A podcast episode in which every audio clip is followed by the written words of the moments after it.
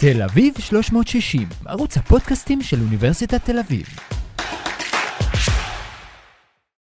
שלום רב, אה, איתי נמצא אה, ידידי פרופסור אה, פרדי רוקם, אני פרופסור גד קינר, ואנחנו שנינו שייכים ביחד עם דוקטור אירה אבנרי לוועדה המארגנת של כנס ברטולד ברכט בימים האפלים, שיתרחש בשבוע הבא. בין ה-11 ל-15 בדצמבר, זה יהיה כנס תלת-אוניברסיטאי בהובלת אוניברסיטת תל אביב. אה, בתל אביב הכנס יתחיל ביום ראשון, ה-11 לחודש, בשעה חמש וחצי, בגלריה לאומנות. יימשך ב-12 וב-14 בדצמבר במוזיאון לטבע. אה, בחיפה הוא יתקיים בקמפוס החיפאי, בבניין האומנויות על שם הכט, אה, ב-13 בחודש, ובירושלים בבניין אה, רבין ב-15 לחודש. מה פתאום כנס ברכט? אנחנו, פרטו ברכט הלך לעולמו כמעט לפני 70 שנה, 1956, ולפתע מתכנסים בארץ 80 חוקרים אמ, רבים מאוד מחוץ לארץ, עוד 20 ישראלים, ואנחנו מקיימים כנס בינלאומי, וזה כנס שמתקיים מדי כמה שנים אה, על ידי חברת ברכט הבינלאומית. אז אני רוצה להתחיל בכך, פרדי, ולשאול אותך, למה ברכט ראוי לכנס בינלאומי, ולמה דווקא בישראל? סליחה. שלום לכם. ברכט הוא ללא ספק אחד המחזאים החשובים של המאה ה-20. אה, אם ניקח אה, אה, ברכט ובקט ועוד מישהו, אז יש לנו את השלישייה המובילה של יוצרי התיאטרון, כותבים ובמאים, תיאורטיקנים ומחדשים של המאה ה-20. אז הוא בפירוש חשוב. הוא לא קיבל את תשומת הלב האקדמית בישראל, אבל מציגים אותו אה, לעתים קרובות, אה, וגדי עוד יחזור לברכט בישראל. אה, יש עוד סיבה, ברכט חי חיים מראשית המאה ה-20 עד אמצע המאה ה-20, הוא חי 15 שנה בגלות בגלל הפשיזם ומלחמת העולם השנייה, הוא נרדף על ידי הנאצים, אה, יחד עם כמה מחבריו הקרובים ביותר, שהיו גם יהודים. אה, בין החברים הקרובים שלו אפשר לציין את ולטר בנימין, הפילוסוף, הסופר ליאון פוישטוונגר, שניהם מובילים בתרבות הגרמנית באותה תקופה, וגם אשתו, אה, הלנה וייגל, באה ממשפחה יהודית, מווינה, כך שהוא היה מאוד מקורב ל... אה, לחשיבה של יהודים, והיה חבר שלהם. אם מותר לי רגע... סיבות... כן, אה, סליחה, כן. אם מותר לי רגע לקטוע אותך, אה, אנחנו, הנושא הכנס הספציפי הזה, הוא ברטולד ברכט בימים האפלים. למה הכוונה בעצם? רכט, הרבה מאוד, הוא חי בימים האפלים. הוא חי בימים של עליית הנאצים בתקופת ויימאר, ב-33' עם עלייתו של היטלר לשלטון, עם uh, תקופת המלחמה, הוא חזר לאירופה ב-47' והוא נפטר באמצע שנות ה-50. אז החיים שלו אחרי המשבר הגדול שלפני והמלחמה הם היו קצרים, אבל הוא הרבה מאוד התייחס לשאלה מה עושים בימים האפלים. אז התשובה שהוא נתן בשירים, ממשיכים לכתוב שירים. אז שאל, הוא שואל בשיר, אז על מה כותבים בימים האפלים? אז הוא עונה בעצמו על הימים האפלים. אז אנחנו גם ראינו אה, לפנינו את התקופה הנוכחית, אה, כשהתחלנו לתכנן את הכנס, אפילו לפני שידענו מה זה קורונה וכל הדברים האחרים שהגיעו אלינו, אז אנחנו נכנסים גם לתוך איזו תקופה של ימים אפלים, ולא צריך לפרט. כן. וגדי, כן, בבקשה. אה, אתה, אתה אה, עסקת הרבה מאוד בשאלה של מה ברכט וישראל? למה יש איזה סינרגיה, איזה יחסים מיוחדים ליושבים, לישראלים, לברכט. אז ספר לנו כן. קצת על השאלה הזאת. טוב, קודם כל, ברכט הוא בצד שייקספיר המחזאי המוצק ביותר, המחזאי הזר המוצק ביותר בישראל, מהקלאסיקונים. וזה בעצם מדובר בקבוצה מאוד מסוימת של מחזות שמוצגים שוב ושוב. היו עשר הצגות של אופרה בגרוש, היו שבע הפקות של אימא קוראז' וילדיה, עוד כמספר הזה הפקות של מעגל הגר הקווקזי, עוד שלוש-ארבע הפקות של הנפש הטובה מסצ'ואן וכן הלאה וכן הלאה. ואגב, מאוד ראוי לציין שהיו הרבה מאוד, הרבה מאוד מחזות שלו, שהתיאטרון הישראלי נרתע מלגעת בהם, מה שנקרא מחזות הלימוד, אם כי אתה, פרדי, כתבת מאמר מאוד מעניין על הצגה אחת של מחזה לימוד, שהוצגה, שהוצגה בהצגת בכורה בגבעת חיים ב-1938, היוצא מן הכלל והכלל, אבל מאז המסורת הזאת נפסקה באיזשהו מקום. למה הוא כל כך אהוב? אני חושב שיש לזה כמה סיבות. קודם כל, שאם אתה מגרד, אם לא להשתמש בלשון פשטנית מאוד, אם אתה מקלף מעל היצירות את הרובד הביקורתי, השואל שאלות, זה שהוא רווי סתירות פנימיות, הרובד הדיאלקטי, אתה בסופו של דבר מגיע, בכמה מן המחזות הגדולים שלו, אתה מגיע לסיפורים שהם מלו-דרמטיים, או אפילו מלוס-דרמטיים, וזה בעצם מה שמאפיין את המחזות האלה שאני ציינתי, כן? לעומת מחזה הגותי הרבה יותר קשה ומורכב, כמו למשל גלילאו, כן? חיי גלילאו.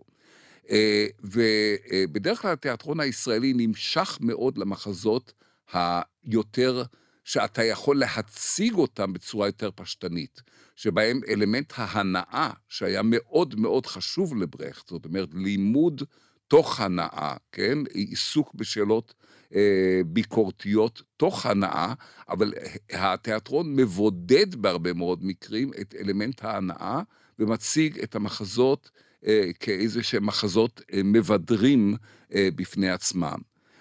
צריך לזכור עוד דבר אחד, המסורת של התיאטרון הישראלי היא מסורת סטניסלבסקאית. אנחנו מציגים הרבה מאוד מחזות, נוסח לונדון, נוסח ניו יורק, שנקראים מחזות עשויים היטב. דהיינו, מחזות של קיר רביעי, כלומר, הקהל כאילו לא קיים, עלילה בנויה היטב, עלילה רציפה, לא מקוטעת, לא, לא מופרעת וכולי וכולי. ברכט מציג בעצם אסתטיקה הפוכה. אסתטיקה של פנייה לקהל, של עירוב הקהל, של הפרעות, קיטועים וכולי, ואני חושב שהדבר הזה קסם, קוסם, להרבה מאוד יצרים ישראלים. מעבר לזה, שהמחזות שלו מאפשרים הצגות מאוד תיאטרליות. כן, מדובר על, על, על כותרות, ומדובר על מסכות, ומדובר על הרחקת העדות לכל מיני מקומות אקזוטיים בעולם, כן? זה מאוד, זה מצד אחד אה, לא מחייב אותך לעסוק בשאלות גדולות, ומצד שני זה מאוד מאוד מפתה, כן, להציג הצגות אה, שידברו אל הקהל, מה גם שבתוך המחזות יש שירים אה, וכולי.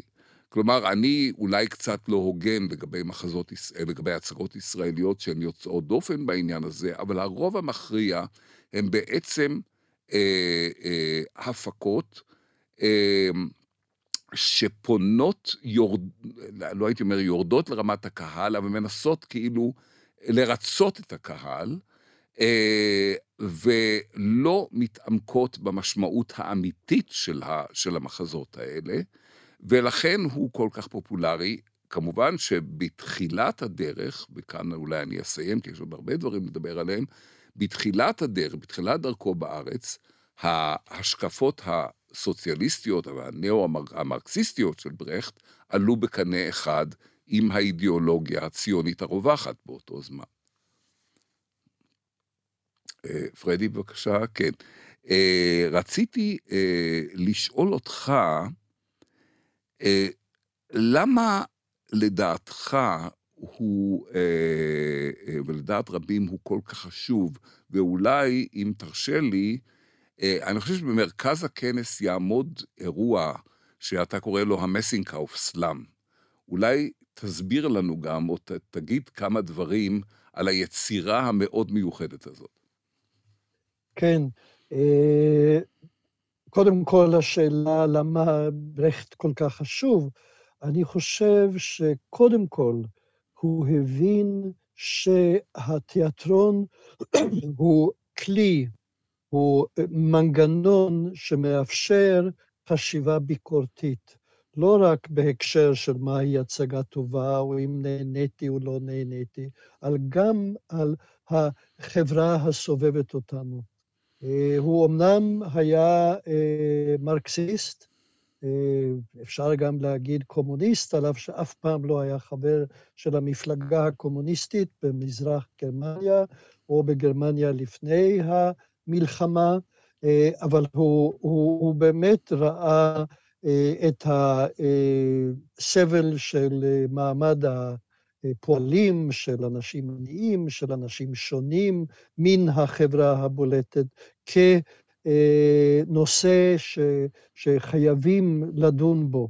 אז הנה, זה, זה הדבר הראשון. האמצעי שהוא בחר לעשות את זה, זה, אה, אה, וזה קשור לימים האפלים. הוא בעצם ראה את הצורך אה, לנהל דיון תיאורטי על התיאטרון באמצעים תיאטרליים. זאת אומרת, הדיון האסתטי, הדיון אה, המטה-תיאטרוני, הוא בעצם כלול בתיאטרון עצמו. וזה, כמו שגדי הסביר, גם אני חושב אחת הסיבות לקיטוע, להרחקה, הזרה, כמו שאומרים, הפרפרמדונג, כל מיני דברים שמאפשרים לנו לא רק להרגיש ולהזדהות ולהזדעזע ו- ולבכות, אלא גם אה, באותו זמן, כי הוא לא נגד רגש בני אדם, הוא אדם מאוד רגשני בסופו של דבר, אבל הוא אומר, אני צריך באותו זמן גם לאפשר לאנשים לחשוב בצורה עצמאית. אנחנו לוקחים את זה אולי כדבר מובן מאליו, אבל זה בימים האפלים, זה בוודאי לא דבר מובן מאליו, אה, מובן מאליו ש, שבעצם צריך לחנך לחשיבה עצמאית. אה, ו, ולכן יש דחיפות מאוד גדולה של הכנס. האוסף של, של קטעים, של פרגמנטים, שהוא לא הספיק לסיים אותם בחיים שלו, ש, ש, שתעמוד כמו ש... שיעמוד, כמו שגדי אמר, במרכז של, של אחד האירועים ביום האחרון של הכנס בירושלים, שהוא אוסף של קריאות מתוך אה, אה, יצירה לא, שלא הושלמה, שנקרא מסינקוף, קניית הפליז. פליז זה החומר שממנו עשוי אה, כלי נגינה שונים, גם כל מיני, אומרת, זה, זה מין שתי, שתי מסכות אה, אה, ביחד. ו, והדבר הזה הוא בעצם בחינה, האוסף הזה של הפרגמנטים, זה, זה מין בחינה אה, חוזרת של אנשי תיאטרון שפוגשים פילוסוף שהגיע לתיאטרון, כשמדברים על מה בעצם עושים כאן, מה, מה, בשביל מה באנו לכאן. בשביל מה אנחנו בכלל מתעניינים בתיאטרון? כדי לפתח את החשיבה הביקורתית. וכן, אני חושב שזה עיקר הדברים. אתה לעתים, ואני רוצה לשאול אותך עכשיו, אתה מדבר לעתים קרובות על זה שברכט רואה את התיאטרון שהוא לכולם ולאף אחד. מה בעצם מתכוונים בעיתוי הזה? כן. אני חושב שהוא מעניין, אבל אני מאוד אשמח גם לשמוע, כי אני לא לגמרי בטוח שאני מבין. אני לא לגמרי בטוח שאני מבין, אבל uh, אני אומר ש... מה שאני מבין. Uh, תיאטרון לכולם, תיאטרון לכולם, צריך לזכור, בואו נזכור רגע מה בעצם היצירה הכי גדולה שפרסמה את ברכט, ושהיו לה יחסים מאוד מאוד מאוד אמביוולנטיים איתה, זה אופרה בגרוש. Uh, בסופו של דבר, גם הוא וגם קורט וייל עשו את היצירה הזאת כדי, בינינו, כדי לעשות כסף. אומנם היא יצירה בורג... ביקורתית על הבורגנות וכן הלאה, אבל היא כתובה כך בעצם שהיא תדבר על כל אחד, ואכן היא דיברה אל כל אחד, ו... ו... וברכט מאוד התעשרו, וויין מאוד התעשרו מהיצירה הזאת. זה בעצם תיאטרון לכולם ברמה באמת הכי אה, קיצונית שישנה. כלומר, תיאטרון שאומנם יש בו כל העקרונות של התיאטרון האפי של ברכט, אה, ואגב, כאן כדאי מאוד להזכיר איזו שגיאה נפוצה שאצלנו מקובלת, אה, שניכור פירושו לא רגש, ואתה דיברת על זה, כן, ניכור זה משהו אחר, הכוונה שלו בניכור פפרמדו, זה להפוך לזר, כן, להפוך את המוכר למנוכר לא זר, תראה אותו כאילו הוא דבר חדש, וכך גם תוכל לבקר אותו.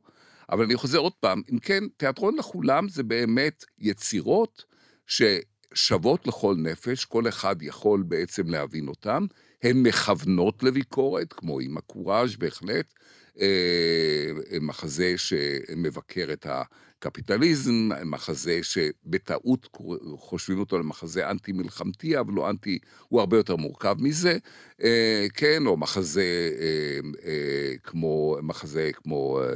אה, אה, הנפש הטובה מסצ'ואן, שמעלה את השאלה האם יש צדק בעולם, ואם, כמו שאמר ביאליק, ואם יש צדק שיופע מיד והוא לא מופיע, אה, וכולי, כל מיני מחזות מהסוג הזה שקל מאוד לקהל כללי לעכל אותם. והם גם מחזות גדולים, תיאטרליים וכולי. המחזות שהם לאף אחד, פירושו של דבר, הם לא לקהל. מחזות לצורך לימוד עצמי, או כמו שאתה, ברך, אה, פרדי קורא לזה, אה, בעצם ללמוד כיצד ללמוד, כן? זאת אומרת, בעצם הם מיועדים לאותם אנשים שיצרו אותם, כן? כדי בעצם להתחבט בכל מיני שאלות חברתיות בסיסיות.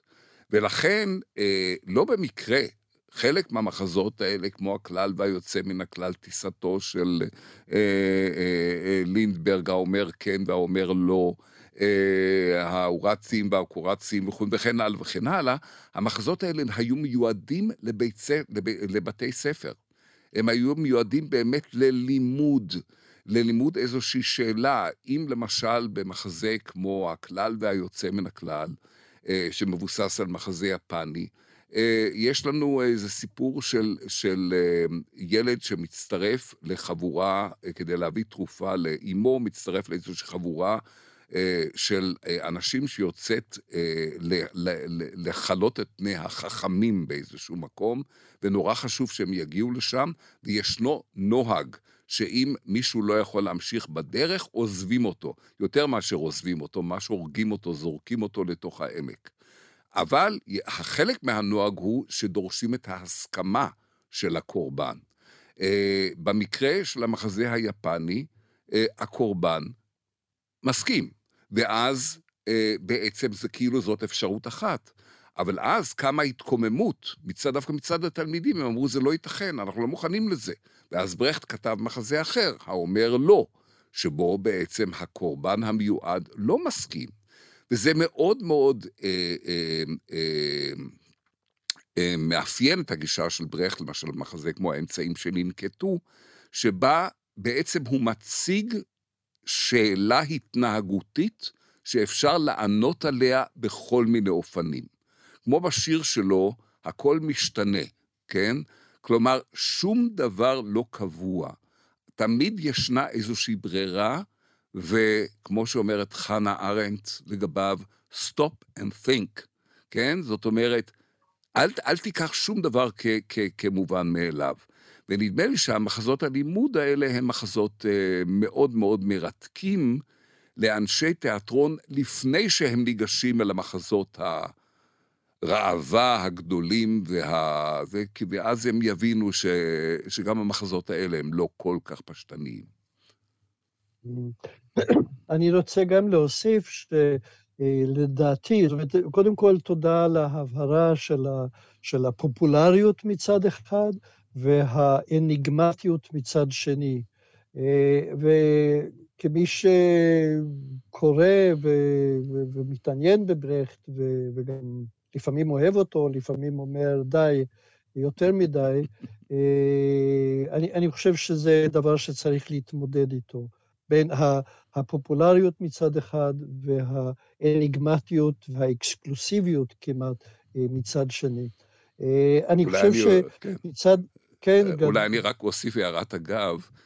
ברכט דיבר כמעט על כל דבר שהוא עשה כעל ניסיון, לא כן. כעל אה, אה, יצירה מוגמרת. זה עבודה בתהליך, וזה בעקבות ברכט למעשה צמחה מסורת שלמה פוסט-דרמטית, כן, של עבודות בתהליך.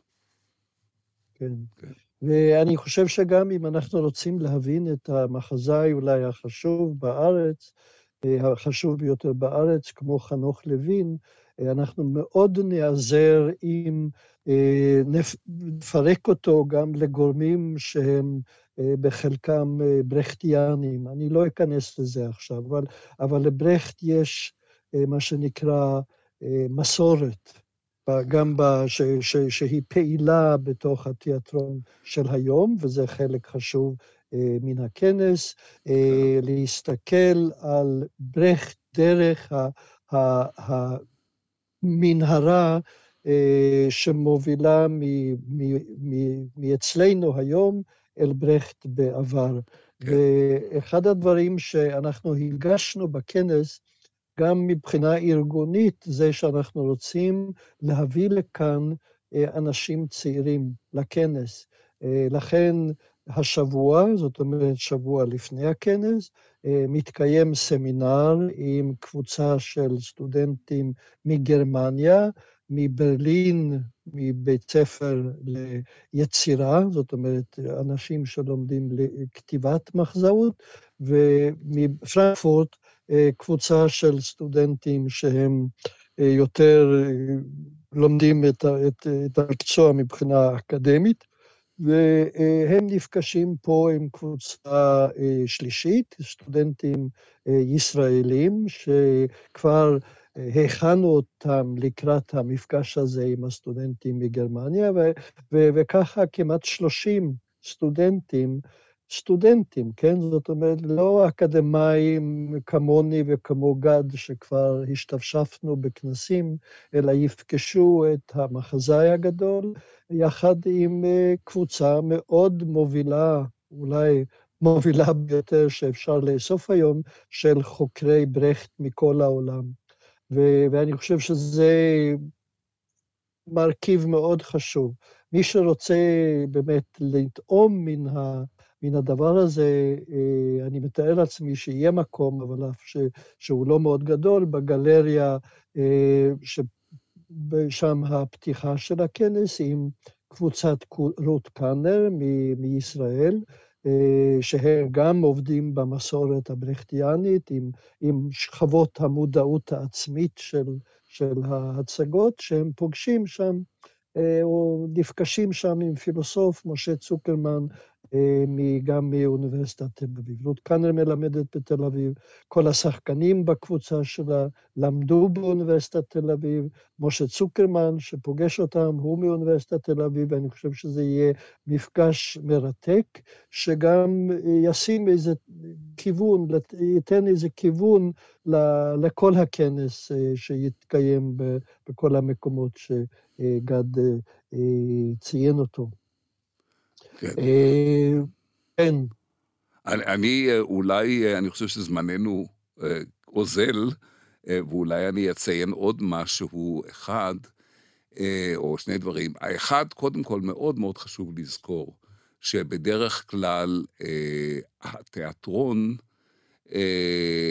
שואב, תיאטרון, אני מדבר תיאטרון קונבנציונלי, לא ברכטיאני, מחזאים, ואני שואב את חומריו מן המציאות על מנת ליצור יצירה אומנותית שכביכול אה, היא או אומנות לשם אומנות, או אומנות אה, שהיא בעצם אה, סגורה בתוך עצמה, ויש בה לקחים לגבי המציאות, אבל בסך הכל היא סגורה בתוך עצמה.